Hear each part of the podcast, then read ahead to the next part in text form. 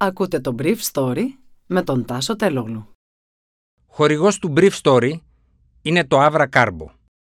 Avra Carbo, ένα ανθρακούχο, φυσικό, μεταλλικό νερό που προσφέρει sparkling εμπειρίες.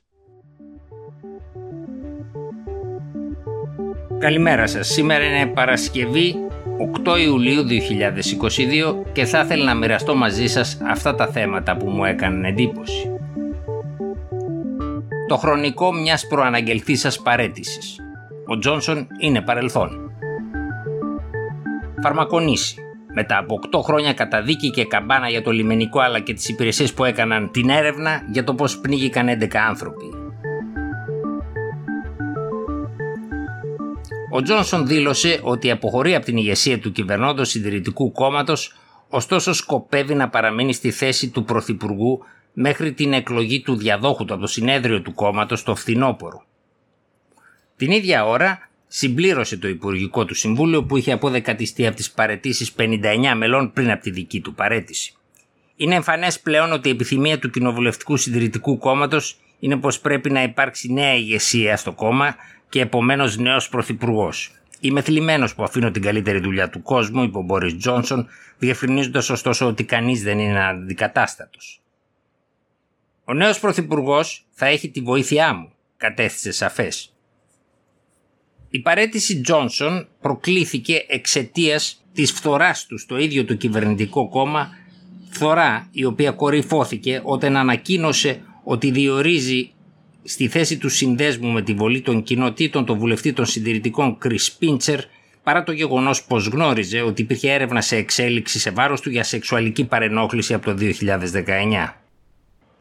Σύμφωνα με έρευνα που δημοσιεύτηκε το βράδυ της Τρίτης από τον οργανισμό YouGov, το 54% των ψηφοφόρων του συντηρητικού κόμματος στάσονται υπέρ της παρέτησης Τζόνσον, ενώ το 33% πιστεύει ότι πρέπει να παραμείνει στη θέση του. Οι εργατικοί ανακοίνωσαν χθες ότι θα θέσουν ζήτημα εμπιστοσύνης κατά της συντηρητικής κυβέρνησης στη Βούλη. Το έχω ξαναπεί από αυτό εδώ το μικρόφωνο. Το ελληνικό σύνταγμα λέει ότι η αξία του ανθρώπου και όχι του Έλληνα είναι απαραβίαστο. Και το Δικαστήριο Ανθρωπίνων Δικαιωμάτων του Στρασβούργου κρίνει με αυτό τον οικουμενικό μπούσουλα.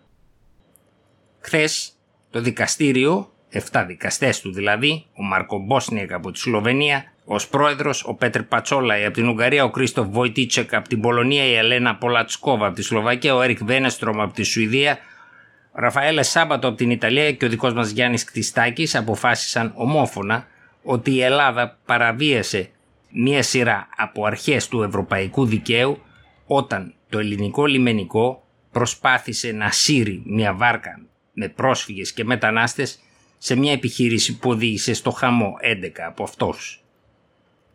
Στην απόφαση υπάρχουν πολλές λεπτομέρειες για το πώς έκανε τις ενέργειες στο καταδιοκτικό του λιμενικού PLS 136 με ένα πλήρωμα τεσσάρων ανδρών. Το PLS 136 φαίνεται ότι τράβηξε το ψαράδικο στο οποίο είχαν επιβιβαστεί οι πρόσφυγες και οι μετανάστες. Παρά το γεγονός ότι έβλεπαν ότι οι επιβάτες του αλλιευτικού αντιδρούσαν με απότομες κινήσεις πάνω στην κουβέρτα του, έκαναν και δεύτερη προσπάθεια να το τραβήξουν έξω από τα ελληνικά χωρικά ύδατα. Το δικαστήριο κάνει την παρατήρηση στην απόφασή του ότι η κυβέρνηση δεν κατάφερε να δώσει εξηγήσεις για τις παραλήψεις και τα λάθη τα οποία φαίνονται από τον τρόπο με τον οποίο έδρασαν οι άντρες του λιμενικού. Επίσης, σύμφωνα με το δικαστήριο, οι ελληνικές αρχές δεν έκαναν ό,τι μπορούσαν ώστε να δώσουν τη δυνατότητα σε εκείνους που έκαναν την αίτηση στο δικαστήριο και τους συγγενείς τους να προστατεύσουν τη ζωή τους με βάση το άρθρο 2 της συνθήκης. Υπήρξε παραβίαση του άρθρου αυτού σε σχέση με τους προσφεύγοντες. Επίσης παραβιάστηκε το άρθρο 3 σε σχέση με την συμπεριφορά των ελληνικών αρχών σε όσους κατάφεραν να φτάσουν στο φαρμακονήσι. Όταν φτάσαν στο φαρμακονήσι οι ετούντες δεν μπόρεσαν να κινηθούν ελεύθερα. Ήταν κάτω από τον έλεγχο των αρχών και έπρεπε να ακολουθήσουν τις οδηγίες που τους έδιναν αυτοί. Οδηγήθηκαν σε ένα ανοιχτό γήπεδο μπάσκετ και τους δόθηκε εντολή να γδυθούν. Στη συνέχεια υπέστησαν σωματικό έλεγχο μπροστά σε άλλους επιζώντες του ναυαγίου αλλά και μια ομάδα στρατιωτών. Τους ζητήθηκε να γονατίσουν και να γυρίσουν. Η κυβέρνηση δεν κατάφερε να εξηγήσει γιατί το ξεγύμνωμά τους και ο σχετικός σωματικός έλεγχος είχε σχέση με την ασφάλεια. Δεν υπήρχαν ενδείξεις ή υποψίες ότι κάποιος από τους ετούντες ήταν οπλισμένος ή θα εξέθετε σε κίνδυνο τους άντρες των υπηρεσιών ασφαλείας. Αντιθέτως, όταν φτάσαν στο φαρμακονήσι, οι ετούντες ήταν εξουθενωμένοι, είχαν σοκαριστεί από τα γεγονότα και ήταν εξαιρετικά ανήσυχοι για την τύχη των 11 συγγενών τους που πνίγηκαν. Σε ό,τι αφορά τη σωματική έρευνα, το δικαστήριο παρατήρησε ότι οι ετούντες εξαναγκάστηκαν να γδυθούν ταυτόχρονα και στο ίδιο σημείο μπροστά σε τουλάχιστον 13 ανθρώπους. Το δικαστήριο καταδίκασε την Ελλάδα να πληρώσει 330.000 ευρώ για τη ζημιά που υπέστησαν οι ετούντες.